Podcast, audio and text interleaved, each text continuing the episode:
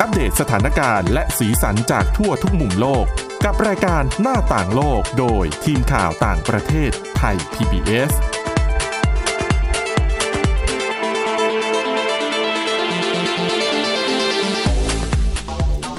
สวัสดีค่ะ คุณผู้ฟังต้อนรับเข้าสู่รายการหน้าต่างโลกค่ะ วันนี้นะคะเรามีเรื่องราวที่น่าสนใจเกี่ยวกับนโยบายผู้ลี้ภัยนะคะจากประเทศเยอรมนีนะคะ ซึ่งวันนี้พบกับคุณชลันทรโยธาสมุทรและดิฉันสวรักษ์จากวิวัฒนาคุณค่ะ สวัสดีค่ะ ก็เรื่องที่เราจะนำมาเล่าในวันนี้เรียกว่าเป็นควันหลงได้ไหมจากที่จากการที่คุณชลันทรเดินทาง เก็บตก อ่า หลย เก็บตก ประด็นค่ะ ที่เพราะคุณชลันทรเดินทางไปประเทศเยอรมนีมาใช่ไหมครับ ใช่ ตอนนั้นไป ค่ะ ดูเรื่องอะไรนะคะ คือตอนนั้นเนื้อหาเอ่ออบรมเนี่ยเป็นเรื่องของเอ่อการจับตาสถานการณ์ข่าวลวงข่าวปลอม ค่ะ อช่วงอบรมก็ประมาณอาทิตย์หนึ่ง อืม แต่ดิฉันก็มันก็มีช่วงเวลาดิฉันก็ไปเจอชุมชนคนไทย ไปคุยประเด็นอื่นที่เราวางไว้ แล้วก็เจอหลาย ๆ ประเด็นที่น่าสนใจก็เลยหยิบเอามาฝากนะคะ หนึ่งในนั้นเนี่ยคือในเรื่องของการระบบจัดการนโยบายต่อผู้ลี้ภัยที่ อืม เยอรมนี ค่ะ เอ่อท่ามกลางสถานการณ์ปัจจุบันเนาะไม่ว่าจะเป็นปัญหา สงครามกลางเมืองซูดาน ความขัดแย้งอิสราเอลปาเลสไตน์หรือว่าสงครามซีเรีย ไปจนถึงวิกฤตเมียนมาสงครามรัสเซีย อืม ยูเครนเนี่ย ค่ะ มันทำให้ปัญหาผู้ลี้ภัยทั่วโลกเนี่ยเพิ่มมากขึ้นนะคะก็มีการประเมินว่า ตอนนี้อาจจะมีผู้ลี้ภัยจากปัญหาต่างๆ ทั่วโลกเนี่ยหนึ่งร้อยล้านคนทั่วโลกที่ต้องย้ายถิ่นฐานไม่มีที่อยู่กลายเป็นผู้พัดถิ่นต่างๆ ค่ะ ทีนี้สำหรับเยอรมนีทำไมถึงกลายมาเป็นที่ที่หลาย ๆ คนสนใจนะคะ เพราะว่าในช่วงสงครามรัสเซียยูเครนเนี่ย เยอรมนีเป็นประเทศยุโรปเอ่อที่รับผู้ริภัยจากยูเครนเนี่ย มากที่สุดเมื่อเทียบกับประเทศยุโรปอื่น ค่ะ ๆ แล้วก็มีจำนวนผู้ลี้ภัยจากยูเครนเนี่ยตอนนี้มากกว่า 1 ล้านคน อืม ที่เข้าไปอยู่ในเยอรมนีนะคะ อืมค่ะ ทีนี้ที่น่าสนใจคือดิฉันไปแล้วฉันก็ไปเจอเออพี่สองคนเขาเป็นคนไทยที่อยู่ยูเครน อืม แล้วเขาก็ลี้ภัยมาเอ่อสุดท้ายเนี่ย ตอนนี้มาอยู่ที่เยอรมนีนะคะ ดิฉันก็ไปพูดคุยถึงเรื่องระบบที่เอ้ยเขาเข้ามายากง่ายยังไง เพราะว่าถ้าหลาย ๆ ประเทศถ้าที่เราดูรวมทั้งไทยเองเนี่ย ถ้าเกิดมีผู้ลี้ภัยจากเมียนมาเข้ามา ค่ะ เราก็จะมีรูปแบบอ่ะเข้ามา 24 ชั่วโมง 72 ชั่วโมง แล้วอืคุณ ม จะต้องกลับไป อืม หรือว่านโยบายส่วนใหญ่ก็คือผลักดัน ค่ะ กลับประเทศนะคะ แต่ว่าที่เยอรมนีน่าสนใจ คือคือด้วยรูปแบบจุดยืนมุมมองต่อนโยบายเรื่องผู้ลี้ภัยเนี่ย อาจจะมองด้วยท่าทีที่ต่างกัน แทนที่จะใช้เลนส์ของในเรื่องของความมั่นคง ค่ะ มองว่าผู้ลี้ภัยเหล่านี้คือ เรียกได้ว่าอันตรายหรือว่า ใช่ บางคนก็มองถึงขั้นว่าอาจจะมี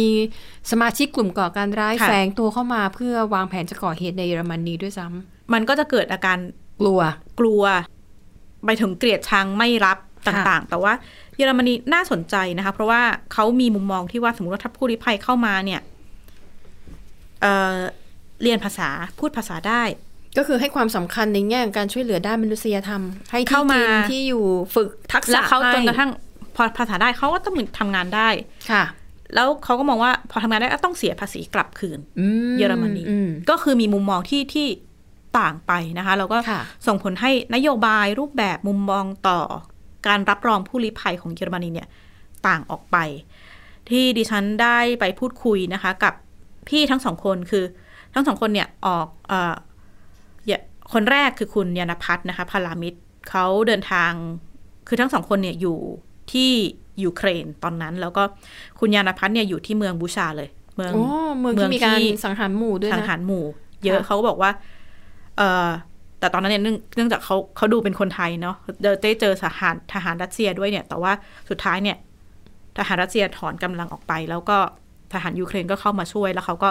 อพยพออกเดินทางออกจากเมืองบูชา แล้วก็ไป ค่ะ เจอกับเพื่อนที่เขานับเป็นพี่น้องเลยแหละคุณ อืม กัลยารามฤทธิ์ก็ แล้วก็เดินทางออกจากกรุงเคียฟไปพร้อมกันนะคะ ไปชายแดนโปแลนด์ ในฐานะผู้รี้ภัยเพื่อที่จะเอ่อหาที่ปลอดภัยอยู่เนี่ยแหละ ค่ะ เอ่อก็น่าสนใจเขาบอกว่าอย่างอย่างตอนเดินทางไปโปแลนด์เนี่ย ทางสถานทูตไทยเนี่ยก็แนะนำให้กลับมาไทย แต่เนื่องจาก อืม ครอบครัว สามีคุณแม่สามีต่างๆเนี่ยเขายังอยู่ที่นู่นเนาะเพราะฉะนั้นเขากลับเนี่ยก็คือตัวเขาเองกลับ คนเดี มา ยว คนเดียว ค่ะ เพราะฉะนั้น ค่ะ ก็จะไม่รู้เลยว่าอ่ะ อนาคตครอบครัวลูกยังไงเขาก็เลยตัดสินใจ เดินทางไปเยอรมนีนะคะ แล้วก็พอไปถึงเยอรมนีเนี่ยสำหรับผู้ลี้ภัยยูเครนเนี่ย อันนี้เป็นเรียกได้ว่ากฎหมายของยุโรป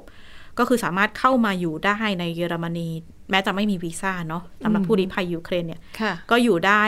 ประมาณสัก 2 เดือนเดือนหรือ 2 เดือนนะคะ อือฮึ ที่สามารถอยู่ได้โดยไม่ต้องมีวีซ่าแต่ว่าหลังจากนั้นเนี่ยก็ต้องดำเนินขั้นตอนตามปกติเนี่ยแหละก็ขอพำนักชั่วคราว แล้วก็ที่เยอรมันเนี่ยตอนตอนนั้นเนี่ยก็มีเรียกได้ว่าการช่วยเหลือต่างๆสำหรับผู้ลี้ภัยชาวยูเครน ไม่ว่าจะเป็นเงินเงินช่วยเหลือให้สามารถแบบเอออยู่ได้อะมีข้าวกิน ค่ะ มีที่อยู่อาศัย หรือแม้กระทั่งสามารถซื้อบัตรโดยสารแบบ อืม มีบัตรโดยสารระหว่างในในเมืองได้อะไรเงี้ยค่ะแต่ว่า ค่ะ พออยู่ไปเนี่ยจริงๆมันก็ไม่ได้ง่าย เพราะว่าถ้าถ้าเกินช่วงเวลาที่เขาให้อยู่เนี่ยอยากจะอยู่ต่อก็ต้องทำงาน เพราะว่า ค่ะ แต่เขาก็มีเอ่อโครงการที่สอนภาษาเยอรมันนะคะ ให้กับผู้ลี้ภัยหรือผู้ที่เดินทางเข้ามา แล้วก็สำหรับผู้ลี้ภัยเนี่ยสอนฟรี อืม ก็ต้องก็ต้องสอบระดับเนาะเหมือนแบบ ค่ะ หลาย ๆ ภาษาแล้วก็ถ้าเกิดภาษาได้แน่นอนแหละไปสมัครทำงานได้ เพราะว่าในเอกสารที่พำนักชั่วคราวเนี่ย ก็จะบอกเลยว่าทำงานได้ อืม แต่ว่าทำงานเสร็จปุ๊บ คุณต้องเข้าสู่ระบบ ก็คือ ค่ะ จ่ายภาษี อืม และที่เยอรมันเนี่ย ภาษีสูงมาก ไม่ไม่ถูกประมาณเกือบครึ่งนะคะสี่สิบ ค่ะ เปอร์เซ็นต์ดิฉันถ้าดิฉันจำไม่ผิดเนี่ยสิบห้าเปอร์เซ็นต์ของของ ของรายรายได้ รายได้ อืม ซึ่งมันมันเป็นประเด็นที่ที่น่าสนใจนะเพราะดิฉันก็ได้พูดคุยกับอ่าผู้ลี้ภัยชาวไทยสองคนจากยูเครนเนี่ยว่าแบบตัวพี่สองคนเองเนี่ย เข้ามาเขาไม่รับขอไม่รับเงิน อืม ไม่รับเงิน จากภาค อุดหนุน จากรัฐใช่ ค่ะ คือคุณอาจจะรับเงินอุดหนุนภาครัฐอยู่ในศูนย์พักพิงอะไรอย่างนี้ก็ได้นะคะแต่เขา อืม บอกว่าเฮ้ยเขาเขาไม่ได้ต้องการแบบรับเงินแบมือรับ เพราะว่าเขาทำงานได้นี่เขาว่าไปเรียนภาษา ค่ะ แล้วก็หนึ่งเดือนหลังจากที่ลี้ภัยเข้ามาเนี่ยได้งาน ม ก็คือพี่พี่สองคนเนี่ยเป็นเป็นนวดแผนไทยนะคะตอน อ๋อ ตอนอค่ะยู่ยูเครนเขาก็มาเยอรมันเนี่ยก็ได้งานทำเป็นนวดแผนไทย แต่ว่าอาจจะมีข้อจำกัดในเรื่องของ จะต้องทำงานเฉพาะในในเบอร์ลินเท่านั้นในในพื้นที่ที่เข้ามาอาจจะแบบเดินทางไปทำงานที่อื่นอาจจะไม่ได้อะไรเงี้ยเขาก็เล่าให้ฟังนะคะว่าขั้นตอนต่างๆเนี่ยไม่ง่าย แต่ถ้าปรับตัวได้ก็อยู่ได้ค่ะ ค่ะ เขาจะระบุในเอกสารเลยว่าเราสามารถทำงานอะไรก็ได้ ค่ะ ในระยะเวลาที่เขาให้ก็คือเอ่อสองปีสองปีที่เขาให้อาศัยอยู่สำหรับคนลี้ภัยจากประเทศยูเครนเราทำงานอะไรก็ได้พำนักแต่ว่าจะต้องจะต้องขึ้นอยู่กับเขตที่เราไปจดทะเบียนขอพักพำนักอาศัย สมมุติเราเราจดที่เบอร์ลิน แล้วก็สามารถทำงานได้แค่ในเบอร์ลิน ไม่สามารถจะไปเมืองอื่นได้ อย่างที่บอกคือเหมือนหลาย ๆ คนอาจจะมองลอยรอบว่าเฮ้ยเหมือนง่ายอะเยอรมนีเปิดกว้างจังเลยรับผู้ลี้ภัย แต่ว่าถ้าไปมองในขั้นตอนเนี่ยเขาบอกว่าการเดินเรื่องทำเอกสารต่าง ๆ รวมทั้งการปรับตัว การที่จะต้องให้ได้ภาษาเนี่ย ไม่ง่ายนะคะ แล้วก็ดิฉันได้พูดคุยกับคนไทยที่ทำงานด้านสังคมสงเคราะห์ที่เยอรมนีเนี่ย บอกว่าถ้าไม่สามารถปรับตัวได้ เช่น การใช้ชีวิตสมมุติว่าถ้าเป็น ผู้ลี้ภัยจากชาติอื่นที่ติดรูปแบบการใช้ชีวิตเดิม ไม่สะอาดทิ้งขยงขยะหรือว่า พูดภาษาไม่ได้เลย ไม่ปรับตัวไม่เรียนเนี่ย ก็มีแนวโน้มถูกส่วนกลับ อืม ก็คือ ค่ะ ถ้าปรับตัวไม่ได้ก็อยู่ไม่ได้ คือถ้าหวังจะอยู่มีชีวิตไปวันวันวันๆโดยที่ได้รับเงินสวัสดิการเงินช่วยเหลือจากรัฐบาลน่ะเขาก็พอหมดเวลาเขาก็ส่งกลับ ใช่ค่ะ เพราะว่ามันไม่ได้มีตลอดอย่างเช่น อืม เอ่อตั๋วรถฟรีเนี่ยไม่ได้มีให้ตลอดไป ก็อาจจะเป็นแค่อาทิตย์สองอาทิตย์แรกที่คุณมา อ๋อค่ะ จากนั้นคุณจะต้องหาวิธีใช้ชีวิตอยู่ อืม ยังไง จะต้อง อืม ปรับตัวยังไงนะคะ อีกด้านเนี่ยดิฉันก็คุยกับพี่ทั้งสองคนนี้แหละว่า เอ้ย แล้วเจอคนที่ไม่ชอบไหมหมายถึงว่าแน่นอนแหละทุกคนคนเยอรมันไม่พอใจเลยดิฉันก็ได้ข้อมูลมาว่า โดยเฉพาะท่ามกลางสถานการณ์ที่เยอรมนีเนี่ยประสบภาวะวิกฤตเศรษฐกิจ มันก็เกิดแรงต้านเยอะ อืม ที่รัฐบาลจะมาประกาศว่าเอาเอาเงินไปช่วยเหลือ ผู้ลี้ ค่ะ ภัยแล้วจำนวนหลักล้านคนเนี่ย ค่ะ คุณสำหรับมันไม่มันไม่ใช่น้อย มันไม่น้อยยน้อเนาะ เลย มันเป็น ค่ะ หลักเปอร์เซ็นต์ใหญ่ ๆ ของจำนวนประชากรทั้งประเทศนะคะ ค่ะ แล้วก็มีเสียงสะท้อนของหลาย ๆ คนรวมถึงคนที่อยู่เยอรมันมานานเป็นคนไทยที่อยู่เยอรมันมานาน แล้วก็ อืม เข้าใจว่าน่าจะได้ ซิติเซน ซิติเซนแล้วก็ไม่ค่อยเห็นด้วยกับการที่เขาบอกว่าเออถ้ามาอยู่เฉยๆ ไม่ทำงานกันในที่ตัวเขาเนี่ยก็จ่ายภาษี ค่ะ แล้วเอาเงินไปให้ผู้ลี้ภัยเขาก็ไม่ค่อยพอใจกับนโยบายนี้นะคะ ค่ะ Jedermann ist helfen. มัน helpful ช่วย ช่วยช่วยช่วย ช่วยตลอดช่วยเยอะ จ้าแล้วคนที่เขาเขาก็มาที่ใครใครก็จะมาที่นี่นะคะ พวกเอ่อเอ่อ out คนต่างชาติ ต่างชาติ ผู้อพยพ เขาจะมาอพยพเขาก็มาที่นี่มาที่นี่ เพราะที่นี่ได้แต่เงิน ผู้ลี้ภัยชาวไทยที่ที่มาจากยูเครนเนี่ยเขาก็ย้ำว่าเขาได้เห็นจุดแข็งจุดอ่อนที่เกิดขึ้นแล้วเขาก็มองว่าอย่างตัวเขาเองเนี่ยในฐานะผู้ลี้ภัยเขาการที่มาถึงเขาสามารถมีงานทำเขาก็รู้สึกว่ามีประโยชน์ ม ต่อสังคมเยอรมันแล้วเขาก็อยู่ ค่ะ เมื่อเทียบกับว่าถ้าเขาจะต้องไปอยู่ในศูนย์พักพิง รอเฉยๆเนี่ยวันๆไม่ได้ทำอะไรเลยงานการก็ทำไม่ได้มันทำให้ความรู้สึกความเป็นมนุษย์มัน มันไม่มีคุณค่า อืมเขาบอกว่าแต่เขามาอยู่เนี่ยเขาได้ทำงานวันมันออกไปทำงานเขาบอกว่า ได้ นี่ เงิน จริงแทบจะไม่ ค่ะ ได้หยุดเลยนะคะคือเขาก็เล่าให้ดิฉันฟังว่าแบบ ค่ะ เจ็ดวันบางทีก็คือแบบโอ้ยทำงานยาวเสียภาษีเยอะแน่นอน แต่เขาก็บอกว่า เออมันก็เป็นระบบที่ดีแล้วเขาก็รู้สึกว่า คนก็จะไม่ได้มาดูถูกเขาว่า อืมถูกต้อง มาอยู่ฟรีกินฟรีใช้ภาษีของเยอรมนีนะคะ ก็เป็นเสียงสะท้อนที่น่าสนใจค่ะ จุดแข็งของเขาอะค่ะ จุดแข็งเขาก็คือเขาเขาเป็นระบบ เป็นระบบการทำงานที่เข้าใจ แล้วก็จัดเก็บการจัดเก็บคือการจัดจัดเก็บภาษีของเขาอะเข้ม แล้วก็แต่ว่าเขาก็กลับคืนมาให้ประชาชนในเรื่องของการบูรณะการซ่อมแซมนี่ก็ก็ช่วยเหลือประชาชน คือเก็บแล้วก็กลับ ในในในมุมเนี้ยเขาแข็งแข็งมากดี แล้วก็จุดช่วยเหลือก็ก็ดีที่ว่าเขาไม่ได้เลือกว่า คุณเป็นใครอะไรยังไง แล้วเขาก็จะกลั่นกรองเขาเขาก็กลั่นกรองนะคะว่าเอ่อคุณมีศักยภาพที่จะมาทำประโยชน์ให้กับประเทศเขาได้มากแค่ไหน ดิฉันได้คุยกับนักสังคมสงเคราะห์ชาวไทยที่ไปทำงานที่นู่นนะคะ ให้มองในเรื่องของความแตกต่าง เรื่องนโยบาย แน่นอนละมันมันวัดกันไม่ได้ เพราะว่าเยอรมนีเป็นประเทศร่ำรวยเนาะมีงบประมาณ เยอะกว่าไทยรายได้สูงกว่าไทย แต่ที่น่าสนใจก็คือแนวคิดนโยบายในการมอง การวางระบบที่ชัดเจนถึงแม้อย่างที่บอกดูเหมือนเข้ามาง่าย แต่จริงๆเขามีระบบ อืม ที่ชัดเจนแหละว่าคุณจะเข้ามาได้ต้องมีหนึ่งสองสามสี่ห้าหกเจ็ดแปดเหล่านี้ เพราะฉะนั้นมันจะแก้ปัญหาในเรื่องของช่องว่าง การจะไป กระบวนกร เทาๆ ลักลอบค้ามนุษย์ ไปเก็บเงินไปอะไรอย่างเงี้ยเขาก็ ค่ะ ลดปัญหานี้ลงก็เป็นมุมมองที่น่าสนใจที่เทียบนโยบายของไทยกับเยอรมนีค่ะ ของไทยจริง ๆ แล้วเนี่ยมันก็จะมีกฎอยู่อย่างหนึ่งว่า ก็คือว่าพอเกิดเรื่องปั๊บเนี่ยทางทางทางสถานทูตเนี่ยก็ก็สามารถที่จะส่งส่งคนไทยกลับประเทศได้เลยได้เลย แต่ไม่ได้มองในเหตุผลว่า เอ๊ะกลับประเทศแล้วมันยังไงต่อ เข้าใจไหมฮะกลับประเทศแล้วยังไงต่อชีวิตคนคนนั้นยังไงต่อ เปรียบเทียบกับเยอรมนีมาปุ๊บ ความช่วยเหลือมีอยู่แล้ว 1 2 3 4 5 6 7 8 9 10 วางปุ๊บปุ๊บปุ๊บปุ๊บปุ๊บปุ๊บนี่คือความช่วยเหลือ คุณอยากอยู่ที่นี่ใช่ไหม คุณได้เรียนภาษา มีเงินให้อ่าเข้าโรงเรียนทุกอย่างมันเด็กเข้าโรงเรียนอนุบาล การรักษาพยาบาลฟรี ทุกอย่างมันวางอยู่แล้ว มันวางอยู่ เพียงแต่ว่าเอ่อผู้อพยพเนี่ยจะต้องก็คือถ้าเกิดเขาไม่รู้เนี่ยเขาก็ไม่รู้จะไปทางไหนในฐานะที่เราเป็นนักสังคมสงเคราะห์เราก็ชี้ทาทางให้เขา แต่ไทยเนี่ยโอเคส่งกลับปุ๊บแล้วยังไงต่อ มันไปไม่ถูก มันมืดมน แต่อีกด้านหนึ่งเยอรมนีก็ถูกวิจารณ์นะคะว่าในเรื่องของโดยเฉพาะเรื่องรับผู้ลี้ภัยเนี่ยว่าแบบแตกต่างแหละท่าทีในการรับผู้ลี้ภัยกลุ่มต่างๆ ไม่ค่อยจะเหมือนกัน บางส่วนก็สะท้อนว่าผู้ลี้ภัยจากยูเครนเนี่ยได้รับความช่วยเหลือ ได้รับการสนับสนุนที่รวดเร็วกว่า อืม เมื่อเทียบกับผู้ลี้ภัยจากชาติอื่น อืม ๆ ไม่ว่าจะเป็นซีเรียต่างๆ ที่ อันนี้ก็เขาต้องยอมรับเลยว่าบางคนเนี่ยต่อคิวเพื่อที่จะรอทำเอกสารมานานละ ค่ะ แต่สำหรับยูเครนเนี่ยเขาจะมีเปิดเซกชันพิเศษเลย โปรเซสให้ผู้ลี้ภัยชาวยูเครนเขาก็มองว่าอันนี้อาจจะเป็นประเด็นที่ทำให้เกิดความแตกต่างที่เกิดขึ้นนะคะ อย่างที่บอกก็เทียบไม่ได้โดยตรงไทยกับเยอรมนี แต่ว่าน่าสนใจในเรื่องของจุดยืนนโยบายที่จะมองว่าเอ่อกลุ่มคนเหล่านี้เข้ามาแล้วยังไง อืม จะทำให้เขามาเป็นส่วนหนึ่งของสังคม แล้วก็สร้างรายได้ให้กับ อืม ประเทศหรือมีประโยชน์ให้กับประเทศต่างๆยังไงค่ะ ค่ะ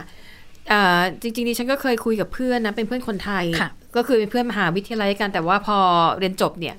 เธอก็ไปใช้ชีวิตไปแต่งงาน แล้วก็ใช้ชีวิตอยู่ที่เยอรมนี ค่ะ ก็ถามเหมือนกันเพราะว่าจริง ๆ เยอรมันถือ เยอรมนีเนี่ยถือว่าวางตัวเป็นพี่ใหญ่เลยนะคะ ค่ะ เวลามีปัญหาวิกฤตผู้อพยพเนี่ย ถ้าติดตามข่าวต่างประเทศ เยอรมนีรับเยอะมาก แต่ไหนแต่ไรแล้วมาได้ตั้งแต่ยูเครน อืม ทีนี้ปัญหาก่อนหน้านี้ก็คือว่าผู้อพยพที่มาจากฝั่งแอฟริกาบ้าง ค่ะ ทางตะวันออกกลางบ้าง มันจะมีความกังวลเรื่องของเอ่อกลุ่มผู้ก่อการร้าย ค่ะ แล้วก็ต้องยอมรับว่าคนบางส่วนเขามาเขาไม่ได้มีการศึกษา อืม เพื่อนดิฉันก็จะบอกว่าโอ้รู้สึกกังวลมาก รู้สึก ค่ะ ว่า คือละแวกบ้านเขาเนี่ยเมื่อก่อนก็จะมีแต่คนเยอรมัน แต่ว่าพอมาหลังๆ เนี่ย มีพวกตะวันออกกลาง ค่ะ มีพวกอาหรับเข้ามา เธอบอกว่าชาวบ้านดั้งเดิมเนี่ย ค่ะ รู้สึกไม่ค่อยสบายใจ อืม นะคะ และยิ่งเยอรมันคือเป็นประเทศเสรีไง ค่ะ การแต่งเนื้อแต่งตัวก็จะตามฤดูกาลอากาศร้อนก็จะเปิดเผยเนื้อหนังมากหน่อย ทีนี้พอผู้อพยพที่เป็นอาหรับหรือเป็นมุสลิมเข้ามาเนี่ย ค่ะ เขาก็แสดงความไม่พอใจ อืม คนในพื้นที่ ค่ะ โดยเฉพาะผู้หญิงที่อาจจะใส่เสื้อกล้ามขาสั้นแบบเนี้ยนะคะ อันนี้เป็นความรู้สึกของเพื่อนนะที่เล่า ค่ะ สู่กันฟังว่า เออ มันก็มีปัญหาความขัดแย้งในชุมชนจริง อืม ๆ นะคะ ในขณะเดียวกันค่ะ ดิฉันก็พูดคุยกับคนที่ มีความสนใจเรื่องนโยบายต่างประเทศ เขาก็ประเมินในความเห็นของเขาเองนะ ว่าสาเหตุที่เยอรมนีเนี่ย มีนโยบายเปิดกว้าง แล้วก็รับผู้อพยพ ค่ะ เนี่ย อาจจะเป็นเหมือนกับว่าต้องการล้างบาปในอดีตปะยุคที่ น่าจะเกี่ยวข้อง มีกองทัพนาซีอ่ะ ค่ะ นะคะ นั่นอาจจะเป็นรอยแผลที่ทำให้เยอรมนีรู้สึกว่าจะต้องช่วยเหลือผู้คนให้ได้มากที่สุด ค่ะ เพื่อที่จะลบรอยบาปในอดีต อืม คงต้องมาดูนะคะว่าอะไรที่จะ อืม เป็นประเด็นที่น่าสนใจในมุม ค่ะ มองเหล่านี้ อืม ไทยเองจะวางจุดยืน อนาคตยังไง เพราะแน่นอนปัญหา ต้องมาเรื่อยๆเนอะ ต่างๆ ปัญหแบบเนี้ย จะมาเรื่อย ค่ะ ๆ คืออาจเราอาจจะไม่ต้อง โอ้โห ไปไกลถึงขนาดเยอรมนี แต่เรา น่าจะต้องมีนโยบายอะไรที่ที่ชัดเจน เพราะว่า อืม เท่าที่ดิฉันได้คุยคุยกับชาวเมียนมาต่างๆ เนี่ย ค่ะ เอ่อปัญหาเลยคือไม่ชัดเจน ม คือคือถ้าเขาบอกว่าถ้าเกิดเข้ามามีขั้นตอน ให้เราทำงานให้เราไปเรียนทดสอบอะไร ชัด ก็ เจนเลยจะต้องสอบ ค่ะ อะไรยังไงหนึ่งสองสามสี่ชัดเจน แต่ถ้าไม่ชัดเจนปุ๊บอย่างที่บอกมันเปิดช่องทางให้กับ ค่ะ ธุรกิจต่าง อืม ๆเดี๋ยวดิฉันได้เคยเล่าว่าเพื่อนชาวเมียนมาที่เป็นนักข่าวของดิฉันเนี่ยก็คือจะต่อวีซ่าเอ่อนักท่องเที่ยวเนี่ยแหละ ด้วยต่างๆ เขาต้องจ่ายไปถึงแปดพัน อืม บาทนะคะ อืม เพื่อต่อวีซ่า ค่ะ ซึ่งจริงๆมันถ้าขั้นตอนมันเคลียร์คัดไปต่าง ๆ เนี่ย มันก็ไม่ต้องไปจ่ายเงิน เบี้ยบายลายทาง ใบบ้าหลายทาง แบบ ต นี้ ่างๆอืม นะคะ อ่ะอันนั้นก็เป็นแนวทางที่น่าสนใจนะคะ อ่ะ มาต่อกันที่เรื่องหนึ่งนะคะ เป็นเรื่องเกี่ยวกับปัญหาในการทำงานอีกแล้วนะ ค่ะ จริงๆ อันนี้เป็นซีรีส์นะดิฉันจะเตรียมไว้ แต่ว่าทยอยทยอยออกนะคะ ไม่งั้นเดี๋ยวจะดูเครียดมากเกินไป นะคะ อ่ะสำหรับตอนนี้นะคะ เขาเป็นบทความนะคะ ค่ะ เอิ่มเรียกว่าเป็นเป็นบทความเกี่ยวกับเช็คสุขภาพจิตของตัวเองสิว่าตอนเนี้ยสถานที่ที่คุณทำงานอยู่เนี่ย บริษัทที่คุณทำงานอยู่ คุณยังมีความสุขอยู่หรือเปล่า ค่ะ เขาบอกว่ามีเจ็ดคำถาม ถ้าเจ็ดคำถามเนี่ยส่วนใหญ่คุณตอบว่าใช่ แปลว่าถึงเวลาที่คุณต้องยื่นใบลาออกได้แล้วนะคะคำถามที่หนึ่งนะคะ ถามว่า คุณรู้สึกไม่พึงพอใจสุดๆ กับงานที่ทำอยู่หรือเปล่า เช่น ไม่มีความสุขเลยทำงานไม่ค่อยสนุกเลย ค่ะ ตื่นเช้ามาไม่อยากไปทำงานรู้สึกมันมันไม่ใช่อ่ะ มันไม่เติมเต็มหรืองานอาจจะรู้สึกมันไม่ได้ท้าทายอีกต่อไปแล้วนะคะ ค่ะ นี่คือข้อที่หนึ่งข้อที่สองค่ะ คุณรู้สึกว่าเส้นทางอาชีพของคุณมาถึงทางตันในบริษัทแล้วหรือไม่ ค่ะ เช่น บางคนมีอย่างนี้ด้วยนะตำแหน่งตันแล้ว อืม คือตำแหน่งสูงสุดของคุณเนี่ย มันอยู่เท่านี้มันไม่ ค่ะ สามารถจะตามตามสาย career path หรืออะไรก็แล้วแต่ อืม ตำแหน่งสูงสุดของคุณจะหยุดอยู่แค่นี้ แต่ว่าอายุคุณอาจจะยังไม่มาก คุณ ค่ะ รู้สึกว่ามันน่าจะไปได้ไกลกว่านี้นะคะ หรือรู้สึกว่างานที่ทำอยู่ ไม่ได้เรียนรู้อะไรใหม่เพิ่มเติม อืม ทักษะที่ใช้ก็ทักษะเดิมๆเป็นงานรูทีน ค่ะ เหมือนเดิมทุกวันทำเหมือนเดิมไม่มีอะไรเปลี่ยนแล้วก็รู้สึกว่าไม่ได้ใช้ทักษะของตัวเอง ไม่ได้แสดงศักยภาพอย่างเต็มที่ ค่ะ ใช่หรือไม่ตอบคำถามตัวเองนะคะ ข้อ 3 ค่ะ งานที่คุณทำอยู่ทำให้คุณนั้นไม่มีความสมดุลระหว่างชีวิตกับการทำงาน แน่นอน ค่ะ ว่าส่วนใหญ่ก็คือทำงานมากเกินไปจนไม่มีเวลาให้กับชีวิตส่วนตัว ไม่มีเวลาให้กับคนในครอบครัวนะคะ ค่ะ ถ้ารู้สึกว่าเรื่องนี้เป็นปัญหาแล้วมันแก้ไม่ได้ อาจจะต้องหันมาพิจารณาแล้วนะว่าคุณจะลองหาทางเลือกใหม่หรือเปล่านะคะ ค่ะ ข้อ 4 ค่ะ ที่ทำงานของคุณถือว่าเป็นสังคมเป็นพิษหรือไม่ ถ้าภาษาอังกฤษคือท็อกซิก อืม มันจะเข้าใจง่ายก็คือ ค่ะ บรรยากาศในที่ทำงานไม่ดีเลย ค่ะ หนึ่งอาจจะเพื่อนร่วมงานไม่ดี ลูกน้องไม่ดี หัวหน้าไม่ดีนะคะ แล้วก็บรรยากาศโอ้โหเต็มไปด้วยความเครียด ค่ะ มีปัญหาก็คุยกันไม่ได้ทะเลาะกันทุกที ไม่มีความเคารพนับถือ ไม่มีการสนับสนุนซึ่งกันและกันนะคะ ปัญหาใหญ่นะเนี่ย ค่ะ ถ้าเจอแบบนี้เนี่ยนะคะ อ่ะก็เป็นคำถามข้อที่ 4 ต้องถามตัวเองนะคะ ข้อ 5 ค่ะ รู้สึกว่าทำงานไปเท่าไหร่ก็ไม่มีใครเห็นค่า ใช่ไหม ค่ะ นะคะ ข้อ 6 ค่ะ คุณรู้สึกไม่สบายใจหรือไม่เห็นด้วยกับวัฒนธรรมขององค์กรหรือเปล่าเช่น เออยกตัวอย่างสมมติ อันนี้เป็นองค์กรเอกชน เราต้องเน้นการสร้างรายได้ บางทีอาจจะไปรับโฆษณาจากบริษัทของลูกค้าที่ จำหน่ายสินค้าที่อาจจะขัดต่อศีลธรรมหรือหมินเหม ค่ะ และเราในฐานะพนักงานรู้สึกโอ้ไม่ค่อยสบายใจเลย ค่ะ แต่นี่มันคือนโยบายของที่ทำงาน แต่ถ้าตัวเรารู้สึก ไม่สบายใจ และแน่นอนคงไปแก้นโยบายขององค์กรไม่ได้ ค่ะ นะคะ ก็ต้องเป็นอีกปัจจัยหนึ่งที่ต้องมาทบทวนถามตัวเองด้วยนะคะ ข้อสุดท้ายค่ะ คุณไม่เชื่อมั่นในหัวหน้างานและทีมผู้บริหารหรือเปล่า อืม นะคะ แล้วก็ลองคิดดูว่าทำไมคุณถึงมีความรู้สึกไม่เชื่อมั่น เช่น โหผลงานการบริหารที่ผ่านมาไม่ดีเลยแย่มาก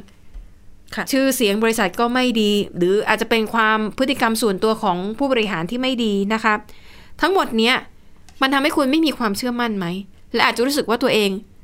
ไม่น่าจะมีอนาคตกับบริษัทนี้นะคะ และนี่ก็คือ 7คำถามถามตัวเองนะคะ และถ้า ค่ะ ตอบว่าใช่ ดิฉันว่าเกินสักสองสามข้อเนี่ย ก็ไม่น่าอยู่แล้วนะ ค่ะ นะคะ